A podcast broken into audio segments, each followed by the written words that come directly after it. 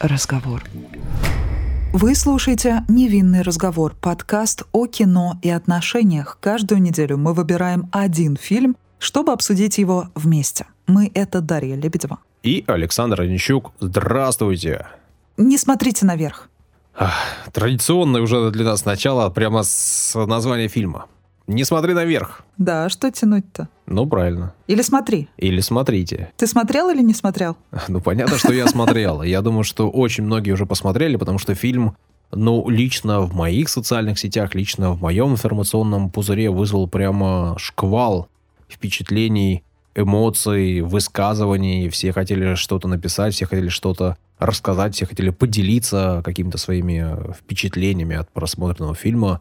Прямо разные я увидел мнения. Кто-то сказал, что это лучшее, лучшее, что они смотрели за последний год, два, три, пять, десять лет. А кто-то сказал, что это просто что-то проходное, непонятное, не смешное. И вообще разочаровался, да. Да, да. И давай да, будем да. честными с нашими слушателями. Именно поэтому мы его и взяли на обсуждение. Потому что фильм свежий. Обычно мы такого не делаем, но с учетом того, что это одна из самых просматриваемых картин вообще за последнее время, да, скорее всего, все, кто хотели, они уже этот фильм увидели. Возможно, наш с тобой диалог как раз-таки сподвигнет новых зрителей, да, привлечет эта картина, в общем. Но э, не знаю, я хочу, чтобы ты догадался, почему я ждала этот фильм. Давай, во-первых, скажем, что действительно, да, фильм вышел недавно, фильм можно посмотреть на Netflix. Во-вторых, э, надо отметить, что у нас внутри нашего подкаста огромное количество спойлеров, наших мнений, наших впечатлений и наших рассуждений. Мы ничего не скрываем, мы высказываем все, что думаем. Поэтому, если вы не смотрели фильм, то сначала смотрите, потом возвращайтесь к прослушиванию нашего подкаста. Это идеальная схема, как нам кажется. Ну, кто-то и слушает нас, не посмотрев фильмы, говорят, что им тоже нравится. Ну да, для тех, кто привык сначала читать рецензии критиков или кинолюбителей, то вам ничего не страшно, вы все равно составите свое мнение вне зависимости от последовательности своих действий. Да. Ну а почему ты ждала этот фильм, почему ты его включила в наш список? Что-то у меня даже нет предположений. А, актерский состав? Ну как же так? Нет, это было бы слишком просто, Саш. Я последнее время просто распинаюсь невероятным образом об одном композиторе, которого зовут Николас Бриттелл. И создатель картины «Не смотрите наверх» — это Адам Маккей. Он сериал твой любимый сделал, да? Который также был одним из продюсеров, он был, да, сериала «Наследники», конечно же. И в том же сериале «Наследники» был композитор Николас Бриттелл, который, собственно, написал музыку для картины «Не смотрите наверх». Конечно же, Поэтому я очень ждала этот фильм, возлагала на него большие надежды. И первые 20 минут просмотра мои я не понимала, что происходит, и уже была готова выключить его. Но потом все изменилось. Но об этом чуть позже. Давай все-таки про актеров, несмотря на то, что мы каждому из них уже спели по целой оде любви. Ну да, ну давай уж режиссера, уж если ты с него начала. Адам Маккей, э, ну, для меня это человек, который снял в первую очередь картину «Игра на понижение».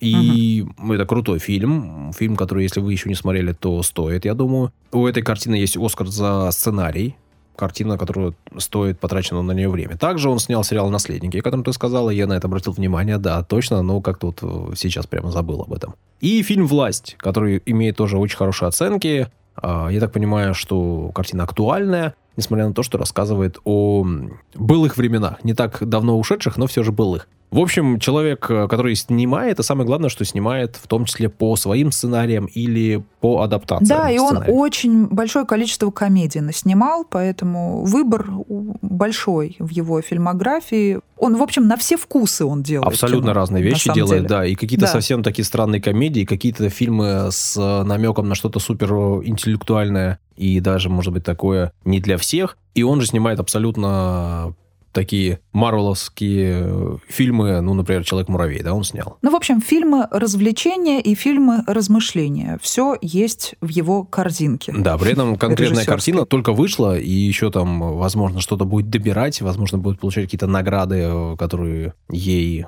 необходимо добрать, да, которые она заслуживает. На данный момент у нее 4 номинации на «Золотой глобус», правда, не взяла побед. При этом э, картина вошла в список 10 лучших фильмов 2021 года по версии Национального совета кинокритиков США. Об этом я как-то где-то говорил, и Американского института киноискусства. В общем, картина с хорошими оценками и с прекрасным э, составом актерским, с таким, о котором, наверное, могут только мечтать режиссеры, да, сценаристы правда. и, в общем, продюсеры, потому что, ну, просто лучшие просто люди, лучшие люди. Леонардо Ди Каприо, понятно, да, сто раз говорили, сто раз будем говорить, э, гений. Дженнифер Лоуренс, которая прямо зачастила в наш подкаст. Да, причем это какое-то совпадение, да? Она не является любимой актрисой ни у тебя, ни у меня, но как-то она вот стала символом даже нашего подкаста отчасти. В последнее время, да. Мэрил Стрип, нужно ли что-то добавлять? Джона Хилл, mm-hmm. мы вспоминали его в прошлом выпуске подкаста, да, в связи с тем, что в прошлом фильме, который мы обсуждали, Леди Бёрд. Да, его младшая звездочка-сестра играла. Да-да-да-да-да. Ну и здесь, в общем, помимо этого и Тимати Шаломе вновь оказался на экране. Ну а как же Кейт Бланшет? У Кейт Бланшет, мне кажется, здесь вот просто по сравнению с остальными самая классная роль. Она, мне кажется, даже здесь лучше, чем Мэрил Стрип. Ну или, по крайней мере, наравне. Я ждала этот фильм только чтобы увидеть ее, мне кажется, в этой роли уже в последние минуты, когда я увидела сам трейлер. Помимо всего прочего, я в любом случае ее ждала, да. Но как я хотела увидеть э, Кейт Бланшет, это особенно на волне, наверное, популярности фильма «Утреннее шоу». Мне хотелось посмотреть, как она вот э, с этой ролью справится. Она здесь вообще другая, не в том амплуа, в котором мы обычно привыкли видеть Кейт. В общем, ну, мне она прям очень понравилась. Да. У нее очень интересный здесь характер. Здесь вот с нужной долей комизма все это сделано было.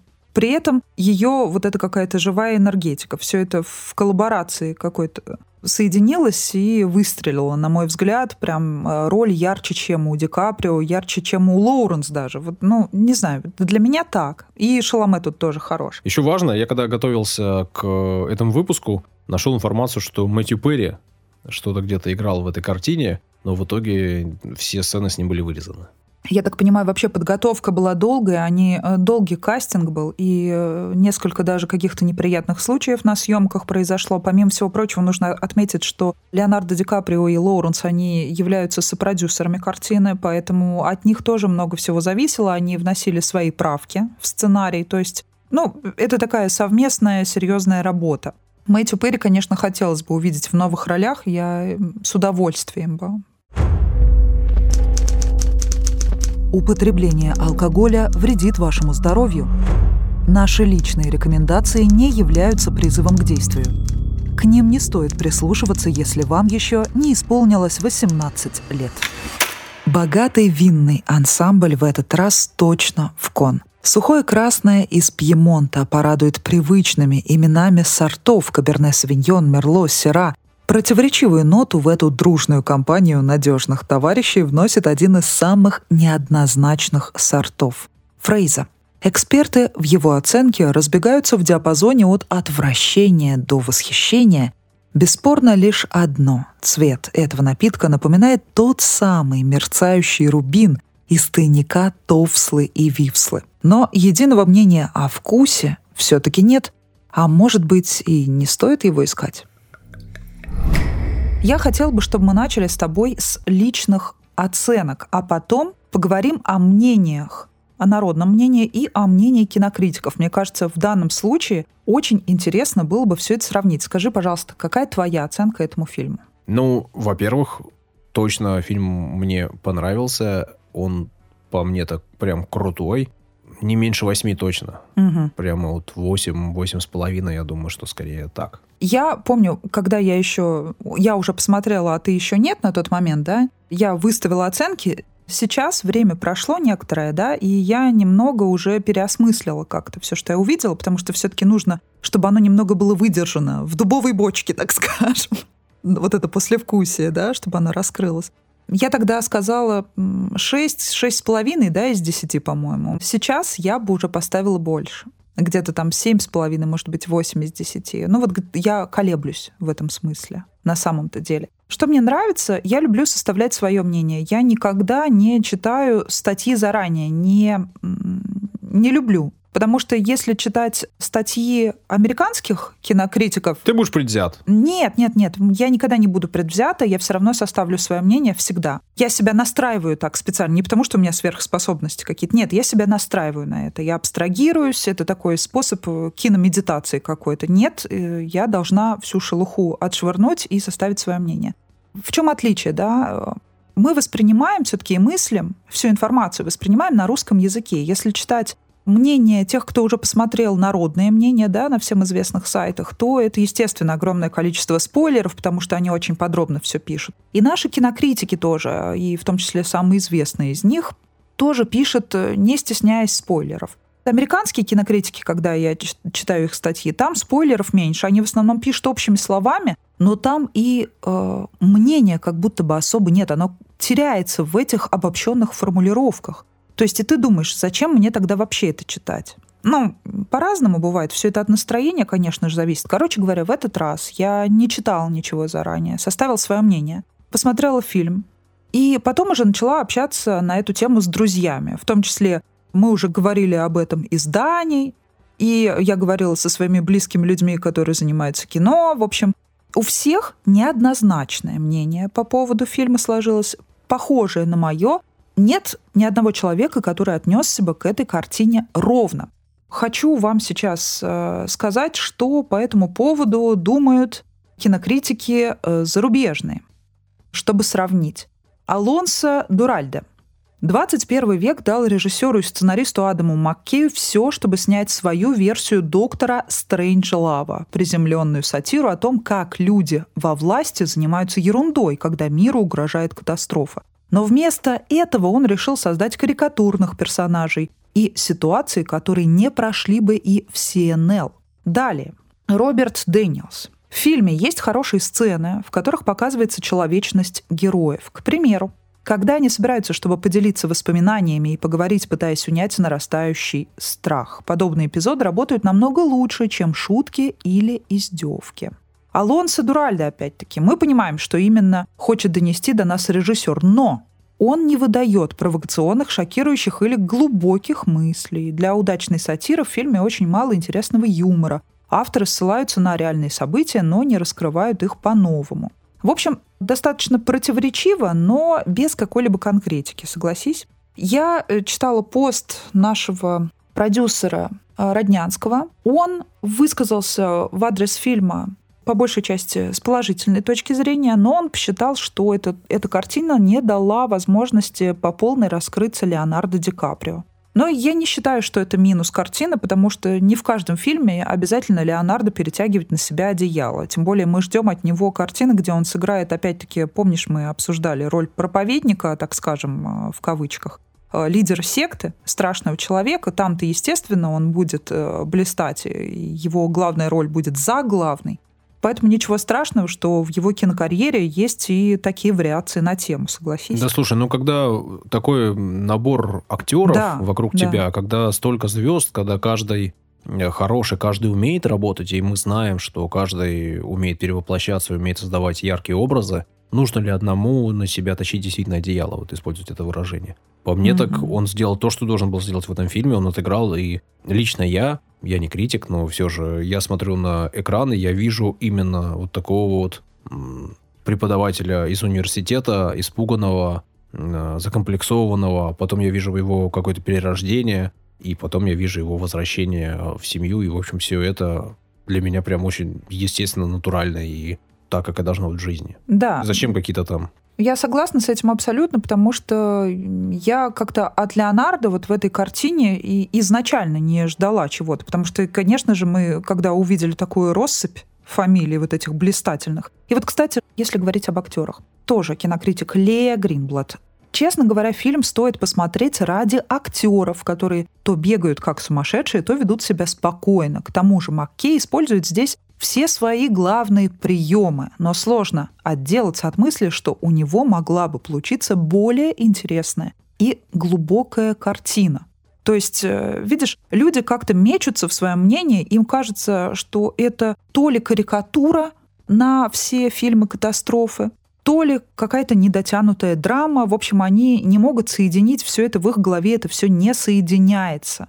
Хотя, мне кажется, это интересный жанр, и он вполне себе может жить отдельно. Я думаю, что всем вам интересно, если вы не читали эту статью, что же сказал главный наш ну, главный в кавычках, потому что на самом деле в России есть огромное количество кинокритиков, но никто не знает их фамилии, все знают только э, фамилию... Трижды посланного. Трижды посланного, да, с одним из самых великих режиссеров э, современности, того, кто себя пропиарил настолько хорошо. Ну и на самом деле он, конечно же, талантливый человек, чего уж греха таить, я тоже являюсь его поклонницей отчасти. Но Признаюсь, его э, мнение по поводу фильма «Не смотрите наверх» я прочитала только перед нашей записью не стал заранее этого делать. И я удивилась, потому что некоторые моменты я сейчас не произнесу, потому что они совпали с тем, что я для себя отметила сама э, во время подготовки. То есть во многом мы с ним совпали.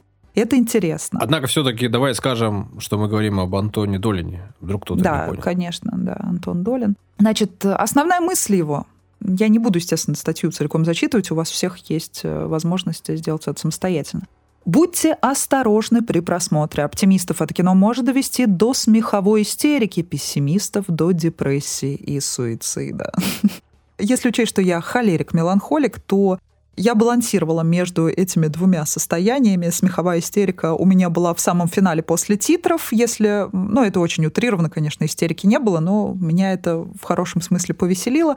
В депрессию меня это тоже не выгнало до суицида, слава богу, это не способно довести, он очень сильно преувеличил, гиперболизировал все это. Но благодаря такой, э, такому сильному э, заявлению в самом начале статьи, конечно же, хочется ее прочитать дальше. Но вы сделаете это сами, и, как я уже сказала, кое в чем мы с ним пересеклись, но кто я и кто Антон Долин, конечно же, никто никогда не узнает о том, что, возможно, мне эти мысли пришли в голову раньше.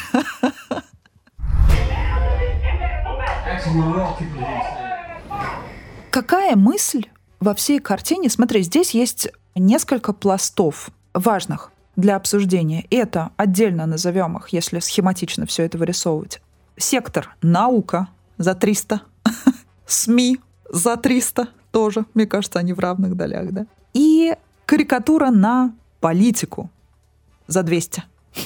Ну, еще есть общество Э, которые реагируют на все то, что им дает наука, дает, дают СМИ и что делает политика. Какая из этих линий для тебя стала заглавной в этом фильме? Стоит ли э, выделять какие-то остальные? Ну, то есть ты хотел бы все эти линии обсудить или какую-то одну? Как для тебя это? Да нет, но ведь э, вся суть этого фильма в том, как работают эти разные угу. ветви, как они переплетаются и какой эффект дают действия внутри тех или иных направлений какие действия вызывают в обществе э, научные исследования, научные открытия, научные изыскания и слова профессионалов. Какой эффект производит помолвка, расставание, концерты и песни певцов и певиц. Да, здесь Ариана Гранда играет. Угу. Да, кстати, мы не сказали об этом. Тоже классная роль, мне понравилась. Ну да, ну, небольшая, но важная роль, потому что Яркая. ее, ну и, и, и важная, потому что то, что происходит с ее героиней Райли, да, Райли Бина, для людей важнее того, что через полгода жизнь на планете прекратится. Это удивительно странно, но... Да, это действительно страшно. Наверное, все-таки основной посыл Здесь же все-таки именно э, в чем прелесть обсуждения этого фильма, что фильм современный, и мы находимся сейчас как раз в том состоянии, на который снята пародия в этом кино. Это такая реалистичная пародия. Это же все-таки черная комедия, этот фильм. А, ну, все-таки он скорее комедийный, да? Можно его комедией ну, назвать. Жанр сложно определить, но, но тут точно есть комедийная или пародийная составляющая. С черным окрасом, конечно же. Все мы уходим от реальности все мы уходим от реальности, потому что, э, особенно живя в каких-то неприятных погодных, например, условиях, э, и будучи полностью погруженными в работу, очень сложно оставаться всегда с острым умом, да, хочется уйти с головой в какое-то кино, Э, чем мы, собственно, и занимаемся регулярно в книгу. Кто-то, кто не хочет создавать свой собственный мир, он пытается следить за тем, как существуют другие люди, звезды, уходят с головой в социальные сети. И действительно, это та шелуха, которая закрывает нас от э, того важного, на что мы глаза закрываем. Но тем не менее, все-таки хочется иногда выходить э, хотя бы ненадолго в эту реальность, чтобы посмотреть, хотя бы оценить обстановку и здраво попробовать рассуждать и мыслить. И вот у меня такой вопрос. Когда именно у людей пропало доверие к ученым и какую роль в этом сыграл интернет? Тебе не кажется, что это очень э, важный момент? Даш, а было когда-нибудь доверие к ученым? Ты же прекрасно знаешь, что ученых жгли на кострах, ученым не доверяли, ученых э, считали фриками всегда. С учеными боролись практически на протяжении всей истории человечества. Если взять всю историю нашего вида, то отрезки, на которых ученым э, отдавали должное, мне кажется, совсем-совсем кратковременные и Да, разбросаны по линии времени бисером, ярким, блестящим, но крайне мало занимающим площади. Я застала тот период, когда к ученым, я не буду отвечать за весь земной шар, да, но поскольку мой дед был ученым, и когда я была маленькая, я видела, какое отношение было к ученым, с каким уважением к ним относились, несмотря на то, что я не могу сказать, что ученые много зарабатывали, да, то есть это уважение было, скорее оно просто витало в воздухе, вот это ощущение, да. Это, оно никак не было, его невозможно было ощутить, потрогать, это не было чем-то материальным, но ученые тогда очень красиво спорили. То есть один написал статью, другой в ответ написал другую статью, оп- опровергнув то, что написал первый, да, и вот так происходили вот эти научные баталии. Все это было здорово, красиво, интеллигентно, потрясающе. Сейчас все это переходит в видеопространство уже. И во многом благодаря, в кавычках, СМИ, ну, то есть это как э, уже становится развлечением, перерастает в формат шоу, уже теперь интернет-шоу, все смешалось. Э, Науч-поп смешался с э, просто наукой, все варится в одном каком-то диком котле, и э, мне просто есть с чем сравнить. Поэтому я задала этот вопрос. Но действительно, тот период времени был совершенно недолгим, а если учесть, какая жесть творилась при тоталитаризме, да, какая была полярность э, в отношении к разным людям и индивидуальный, мягко говоря, подход, да, если вы понимаете, о чем я. Ну, в общем, сложная достаточно ситуация, хотя в целом, конечно, если говорить про науку, то э, в советский период в нашем государстве к науке относились и к ученым с уважением, но это если очень сильно обобщать, если мы будем разбирать конкретные исторические события, то все немного не так. И все гораздо сложнее. Даш, но всегда есть персоналии, Мгм. всегда есть э, та наука, которой занимается человек. Когда-то для правителей в той или иной стране актуально одно, когда-то другое. Когда-то для общества актуально одно, когда-то другое. Когда-то есть запрос на одно, когда-то на другое. В общем, Тут понятие специалиста. Ну, то есть, например, э, если 20 лет назад, еще 30 лет назад, слово специалист имело э, важную, серьезную окраску. То есть, если ты историк, к тебе относятся как к историку, ты выучился на историка, ты работаешь в этой научной среде, к тебе относятся с уважением, то сейчас специалистами себя называют бровисты, какие-нибудь надуватели губешек, вот эти вот эм, инфотоварищи, которые распространяют пустой контент за большие деньги, надувая аудиторию, да, и кидая их на большие бабки. То есть э, сейчас ни одно слово не может означать что-то конкретное и важное, и доверие поэтому теряется. И эти люди подрывают как раз-таки доверие. Вот те, кто берут на себя смелость, но это тоже это минусы капитализма, видимо. Но, но так, чтобы относиться к ученым как к клоунам, такого, я думаю, не было. Действительно. Во-первых, специалист. Ну да, ты, ты правильно говоришь, что есть люди, которые обесценивают слово специалист. Но я не думаю, что это как раз-таки люди, которые занимаются там, ну, каким-то ручным трудом, да, в кавычках ручным. Ну, то есть, если люди, девушки чаще делают брови кому-то, ну, они тоже могут быть специалистами в своем деле. И если они занимаются этим профессионально, если они учились, неважно, что они не учились не в ВУЗе на это, а где-то, если они получали образование, имеют опыт и практику, и они растут, развивают в своем деле, то они являются специалистами. Почему нет? Так же, как специалистом э, когда-то мог быть инженер, ученый, а мог быть специалистом какой-нибудь токарь, да, хорошего разряда высокого, который всю жизнь посвятил этому. Есть какой-то университет э, с факультетом по э, бровям. Мне кажется, в первую очередь все люди, которые работают с телом человека, они должны быть медиками, нет? Ну, нет, наверное, не, не все. Наверное, кто-то должен быть, а кто-то не должен быть. Наверное, есть какие-то процедуры, которые не требуют слишком глубокого погружения. У меня к бьюти-индустрии очень большие вопросы, и Не-не-не, поэтому... Даша, я, я не говорю конкретно, я просто говорю, что любой человек может стать специалистом в, в своем не- небольшом направлении, не очень глубоком, не очень, может быть, э, серьезно меняющем жизни людей.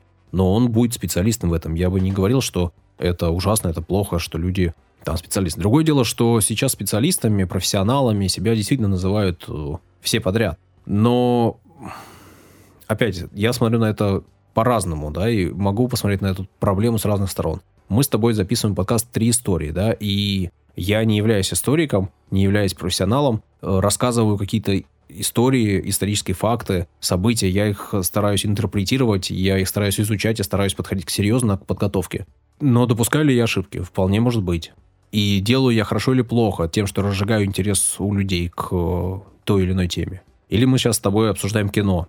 А, я закончил университет кино и телевидения, но я не являюсь профессиональным критиком. Ты не являешься профессиональным критиком. Но мы ведь с тобой серьезно относимся к тому, что не делаем. Не бывает профессиональных критиков. Это Ну, типа, такая не плавающая... учат у нас в университете, да. Ну, как бы нет такого диплома, в котором написан профессиональный критик. Но есть специальности, Этим которые... может заниматься любой гуманитарий. Вот правда. Вот пример, пожалуйста, Долин, филолог. Ну, смотри, а я не гуманитарий. Но ты не пишешь статьи по поводу кинокритики. У тебя другая задача. Ты выражаешь свое... Мнение, да. Но мы же с тобой выражаем его не с бухты-барахта, мы смотрим с тобой фильм, мы не, смотрим, не посмотрели обзоры, мы посмотрели фильмы, почитали, мы подготовились, мы залезли не только в Википедию, но еще куда-то. Мы не просто посмотрели фильмы, мы посмотрели огромное количество фильмов и знаем историю создания многих картин. Ну окей, я, я могу говорить только за себя, конечно. Но... Можем ли мы профессионалами себя назвать?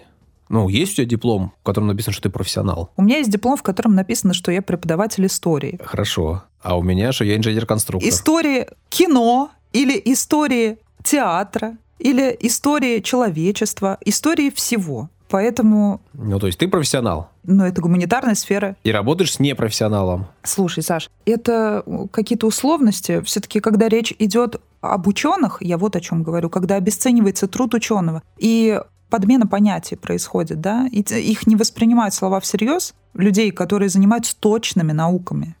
Про гуманитарную сферу можно рассуждать миллион лет, но она не так важна на данный момент развития человечества, как точные науки. И здесь, в этом фильме, речь идет о точности, скорее, чем о гуманитарной ну, сфере. Ну, то, что ты такие заявления делаешь. Во-первых, гуманитарные науки, я вот не гуманитарий, никогда не хотел быть гуманитарием, никогда mm-hmm. не хотел учиться на гуманитарии. Но при этом я считаю, что гуманитарные науки крайне важны в любой момент времени, просто потому что они делают нас людьми, э, делают нас теми ну, людьми, да, это во-первых, а во-вторых, становимся в итоге. Если говорить об истории, то это не совсем гуманитарная наука. Я не считаю историю гуманитарной наукой до конца. А, мы сейчас с тобой живем, в, как и все прочие люди на планете, в ситуации, когда человечество столкнулось с вызовом, когда мы находимся в ситуации опасной, вроде бы, да, и огромное количество ученых, профессионалов, специалистов говорят, что опасный вирус, нужно защищаться, нужно прививаться, нужно то, то, то, то делать и, и не делать еще куча разных вещей. При этом другие ученые, тоже вроде бы профессионалы, тоже врачи, тоже специалисты с многолетним опытом говорят, нет, это не так, это нужно делать по-другому, это нужно делать вот так. И мы находимся в ситуации, когда с двух сторон э, в два уха одновременно два человека, занимающиеся всю жизнь медициной, говорят противоположные вещи. Так это нормально. Так было всегда. И развитие происходит только тогда, когда сталкиваются два полярных мнения. Я только что говорила о том, как происходили раньше споры. И ученый, настоящий ученый, да, каждый опровергал доказательства другого, выпуская все новые, новые, новые, новые научные исследования, публикуя их э, в изданиях научных. Ну, и в этом фильме так и показано, что есть ученые, которые говорят одно, есть какие-то специалисты, которые говорят другое, есть люди, которые просто слушают и выбирают то, что им нравится да, слушать. но большинство людей, которые просто вольные слушатели, диванные критики и так далее. И... Да, и они выбирают то, что им проще выбрать, то, что проще принять. Принять то, что мы через полгода все умрем, это ужасно тяжело и просто невозможно. И в этом фильме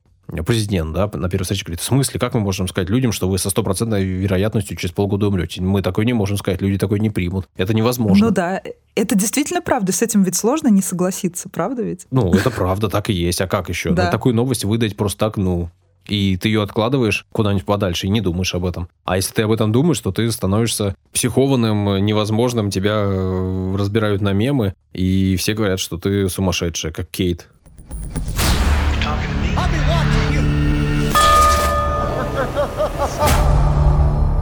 Ты в каком лагере? Смотри наверх, не смотри наверх, или а, сейчас модно смотреть или не смотреть наверх, я выбираю. Закрыть глаза. А, ничего. Помнишь, как там один? Это так смешно. Да нет, ну, понятно, что я бы, конечно, смотрел наверх, я бы, конечно, какие-то предпринимал действия и вряд ли бы думал о том, что нужно заработать на этом. Потому что я все-таки инженер, и для меня понятие вероятность а, это то, что я изучал на высшей математике в университете. Я понимаю примерно, хотя бы в каком-то приближении, что такое вероятности. И не стал бы рисковать. И понятно, что их идея была заведомо провальная и с точки зрения математики, просто теория вероятности, она имела мало шансов.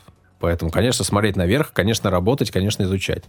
Мне очень сильно этот фильм напомнил «Меланхолию Триера», который, я надеюсь, мы когда-нибудь все-таки возьмем. Мы будем обсуждать еще один фильм, в котором сыграла а, скоро одна из актрис мною любимых. В общем, поэтому я про это не буду сейчас ничего говорить. Но, короче говоря, когда я открыл недавно статью Долина, он тоже, естественно, сравнил это с трировской меланхолией по настроению. Тот, кто видел, э, знает, тот все понимает, да? И что меня удивило, мне понравилось, э, что Долин написал. «Э, Всем остается лишь одно, как муми-троллем в сказке со сходным сюжетом собраться за столом, налить чай, разрезать пирог и надеяться на маловероятное чудо. Меня это настолько умилило. Муми-тролли — это та сказка, на которой я выросла. И действительно, первое, что мне тоже приходило в голову, конечно же, это комета прилетает, Туви Янсен, да, одна из сказок Мумитроли или Мумитроли комета, где они прятались в гроте от кометы, ждали ее приближения, шел сильный ливень.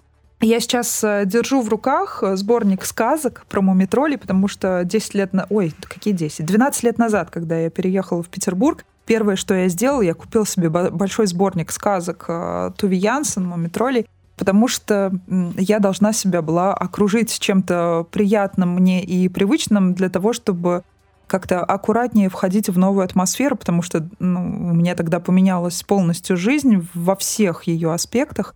И это было для меня большой поддержкой. Я все эти сказки знаю наизусть, и вот то, что Долин сделал такое сравнение, конечно, это очень мило. Но он это слегка литературно сделал. Но мне кажется, вот те, кто прочитает эту милую сказку, если вы никогда не брали в руки эти книги, то вы увидите, насколько действительно такое ощущение, что сюжет был полностью взят из сказки в «Мумитроле комета». Это действительно очень мило. Но на самом деле, в отличие от э, фильма, который мы сегодня обсуждаем, комета не навредила жителям Муми-долины. В этом основное отличие. Мумидол там был, да? Ну, Момидалина, да. «Давайте ложиться спать», — сказала мама. «Не надо больше ни говорить о комете, ни думать о ней. И чтобы никто не выходил поглядеть, что творится снаружи. Успеем увидеть завтра». Когда они улеглись, натянув на мордочки одеяло, Снус Мумрик достал свою губную гармошку. Он заметил, что все нотки вернулись к нему, все звуки маленькие и большие, и сыграл колыбельную. Мама знала эту песенку и стала медленно напевать ее. Спите, малышки, небо темное. Блуждает комета, им все равно. Не сбудется сон, забудется он. Холоден космос, ночь настает. На небе ветер, овечек пасет. Скоро в пещере все стихло. Сниф несколько раз просыпался и чувствовал что-то мягкое, прильнувшее к его мордочке. В общем, они проснулись, и оказалось, что никто не погиб, все целы и все хорошо. Мораль такова, что нужно вовремя ложиться спать. Это особенно актуально для меня в моем настоящем. Потому что если ты не высыпаешься, то депрессия накрывает тебя с головой, и кометы могут мерещиться повсюду на самом деле. Ты читал эту сказку, Саша? В детстве когда-то прям, ну, совсем-совсем в детстве. У тебя был любимый герой в «Мумитролях»? не, не знаю, не помню. Это не было для меня чем-то супер важным. А, да, просто для меня очень был важным. Мы с моей подругой Ритой разговаривали на языке товслы и вивслы, прибавляли каждому слову сла, ну, то есть сла, если бы я сла разговаривала сла, сейчас сла с тобой сла, вот так сла. Но мы себя сами ассоциировали. Э, Рита с крошкой Мю, а я ассоциировала себя сразу с тремя персонажами. У меня было расстроение некоторое. Ну, естественно, с главным мумитролем, понятно, да? С Фрэкин Снорк, и со Снусмумриком, который одинокий, такой с губной гармошкой везде, вот этот походник отчаянный. В общем, я была вот этими тремя персонажами, поэтому, конечно, Долин тут попал в мое сердечко, и у меня были точно такие же мысли, когда я посмотрела этот фильм. Братство гуманитариев, оно достаточно мощное. Все, мне кажется, росли на одних и тех же произведениях, ну и растят своих детей тоже. Еще интересно здесь, конечно, момент, тоже такая отсылка, это линия героя Леонардо Ди Каприо, который вдруг решил закрутить роман с успешной э, ведущей, чуть не сказал радиоведущей, телеведущей, в исполнении Кейт Бланшет. И э, как классно у них развивается диалог, и мне это очень сильно напомнило «Любовь и голуби». Это прям вот та же самая линия. То есть он такой простой, и вдруг нарвался на женщину с требованиями, с амбициями. С двумя президентами в списке покоренных, я не скажу сердец, побывавших в ее постели. Да, то есть мы видим, что женщина не глупая, она не хочет даже тратить время на какие-то лишние разговоры. Она такая, ну, что, давай о себе рассказывай. Я, я не хочу особо говорить о себе. А ну, раз хочешь, окей. И вот по пунктам все. Достаточно этого, все понятно.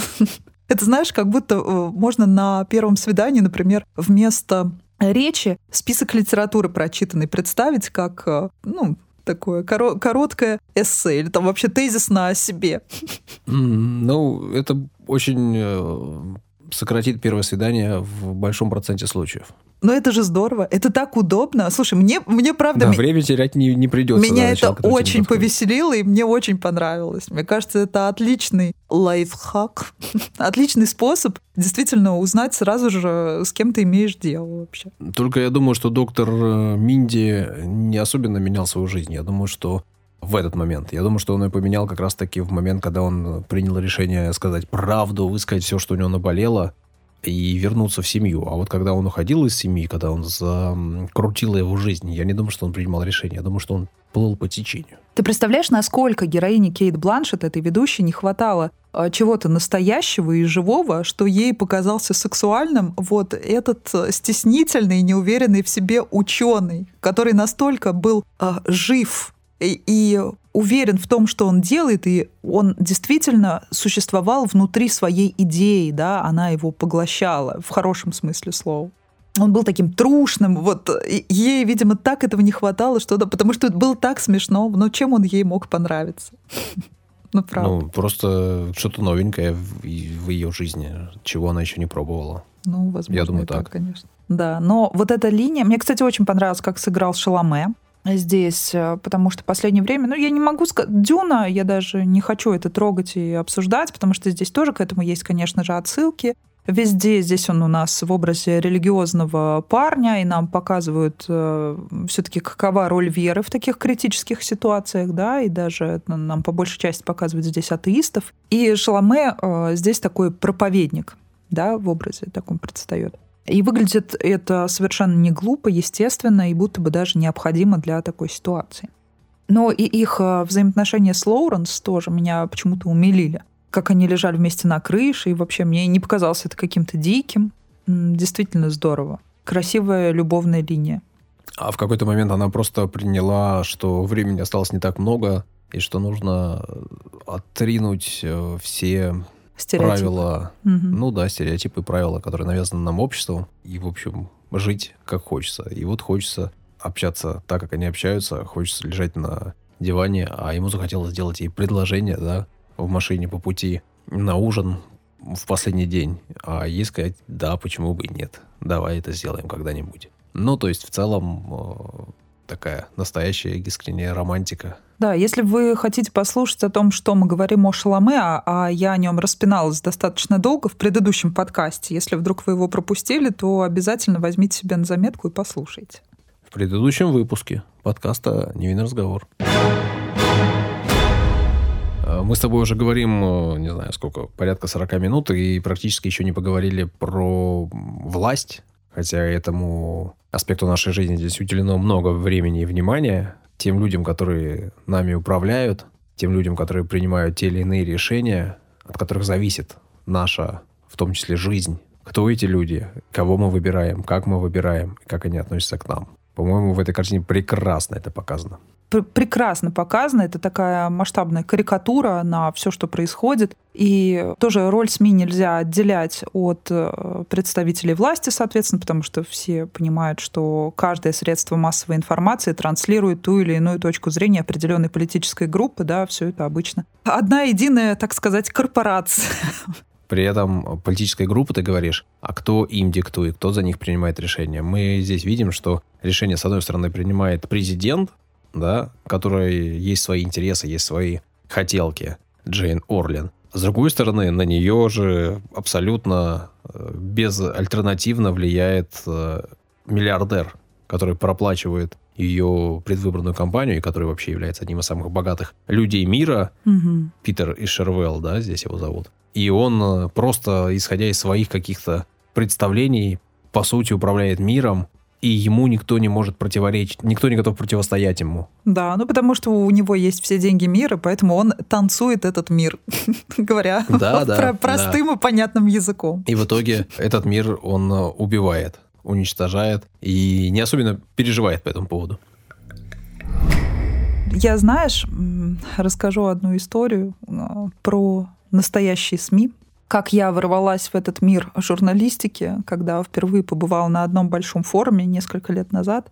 Нашла я, значит, в одной из аудиторий, сидит там очень известный, но вполне уважаемый, кстати говоря, политик. Не буду называть его фамилию. Сидят, значит, журналисты, господа, в основном все это молоденькие девочки, каждая из них э, ждет указания от э, своих руководителей, потому что большинство из них вопросы придумывают не сами. У меня и редакционного задания никакого не было. Я вообще туда, можно сказать, в эту аудиторию случайно зашла, потому что была рассылка. Я такая, о, зайду я сюда посмотрю, да. У меня был такой ознакомительный трип. И вдруг неожиданно из зала встает такая пораженная, мощная журналистка, которой видно, как будто на нас комета действительно падает, и ей уже нечего терять. Ей все равно. Она такая встает и этому политику задает вопрос. Никто, главное, все такие стесняются, первый что-то никто руку не понимает. Очень странно, да, обычно, ну, все друг друга перебивают, чтобы оказаться первым, чтобы успеть вообще задать вопрос до окончания пресс-конференции, в общем. И она такая, без прелюдий, без подводок, очень уверенным голосом. Когда дети ваши прекратят садиться на ваши места? Я помню, меня это так поразило в тот момент. Сейчас меня, конечно, это вообще никаким образом не поражает. Я понимаю, что если бы каждый не стеснялся задавать подобные вопросы, то, возможно, хоть как-то бы ситуация вообще у нас э, двигалась с мертвой точки, да, но поскольку все привыкли у нас лебезить, друг другу нализывать, вылизывать, то ну, это никогда не поменяется. Но это настолько просто отождествляется с тем образом, который показан нам в кино, да, нам же показывают вот этого избалованного сынка, который э, в итоге, если вы э, досмотрите кино после титров, да, вы увидите, что э, это самый живучий вид людей на планете. И это настолько Я последний смешно. выживший человек на планете. Ставьте лайки и комменты. Саша, это так круто. Это, наверное, вот из тех баллов, которые я поставила этому фильму, большая часть баллов вот за это. Вот честно. Это настолько выровняло мое к нему отношение, потому что я, как я уже оговорилась в начале подкаста, я первые там 20 минут хотела выключить фильм, а потом... Это вот, кстати, я такого даже больше вспомнить не могу, да? Обычно ты начинаешь смотреть кино, тебе либо нравится, либо не нравится, уже сразу все понятно. А здесь вот такой аттракцион. Я помню, когда я спросила у Дани его мнение, да, когда только посмотрела, он говорит, у меня вот середина просела. Я говорю, а у меня начало. То есть, видишь, у всех по-разному. А у тебя насколько было ровное вот э, это отношение? Или тоже где-то у тебя проседало по эмоциям? Да не знаю, я у Данила буквально на днях спрашивал о том, э, чего вдруг у него там где-то проседало, где ему показалось. Он сказал, что фильм затянут в середине. Я подумал об этом, мне так не кажется. а мне говоря. кажется, он Я- затянут в начале, но я прекрасно понимаю, для чего сделана эта динамика. То есть э, здесь нам пытаются нагнать такой аккуратный волнообразный саспенс того, что при- Слушай, ну ощущение приближения кометы. Да, У тебя есть да, полгода, да, тебе не да, нужно никуда да, да. спешить, ты еще все можешь успеть. Нужно Да. просто об этом рассказать аккуратно как-то. У тебя шок, ты вообще не понимаешь, как быть. Потом ты пытаешься А потом всё начинает разогнаться, Потом ты ускоряться. начинаешь действовать, потом Да. начинаешь, начинаешь, да, и в итоге так приходит к тому, что все закончилось. Все. То есть вот это замедление в начале, оно оправдано. Я понимаю, это идея Ну, фильма. да. Это не просто Ну, так да. сделано. Я и все потом это просто понимаю. принятие, Мгм. последние там кадры, когда ты уже просто принимаешь ситуацию, когда уже все решено, уже ты ничего не можешь сделать, уже все случилось. У нас уже было все, и дальше ничего не будет. Да, ну, середина затянутой мне точно не показалась. Ну, вот видишь, меня смутило начало, но потом, когда я поняла, что это идея фильма в процессе просмотра, естественно, все встало на свои места. Вот в чем только и дело. Поэтому я думаю, чем важно тоже наш подкаст, и чем важно, если вы уже нас послушали, но фильм еще не смотрели, если вас вдруг испугала э, вот эта затянутость в начале, и вы решили выключить, не делайте этого, не совершайте ошибку, не выходите из комнаты. продолжите смотреть это кино, и я вас уверяю, если вы действительно киноман и любитель всей этой остро-социальной проблематики темы, вас это кино удивит, и я думаю, что этот фильм претендует на э, какой-то статус даже культового кино, но это мы узнаем со временем, какой он послевкусие оставит у э, наших киноманов российских, в частности. Но думаю, что у него хорошая судьба. Ну и надеемся, что хорошая судьба будет у нашего подкаста, а это, в принципе, зависит и от вас тоже. Ваши комментарии, ваши лайки, ваши мнения, высказанные в социальных сетях, крайне важны. И для нас, Даши, как для создателей, все это стимулирует нас э, создавать контент. Так это еще и важно для площадок, на которых располагаются подкасты. Люди заглядывают, люди смотрят на количество оценок, люди смотрят на количество комментариев. И если их недостаточно, то люди, многие, не включают подкаст просто потому, что считают, что это что-то проходное, на что не стоит тратить время. Чем меньше людей нас слушает, тем меньше мотивация создавать подкаст. Хотя каждый из вас, э, наших слушателей, нам приятен и важен.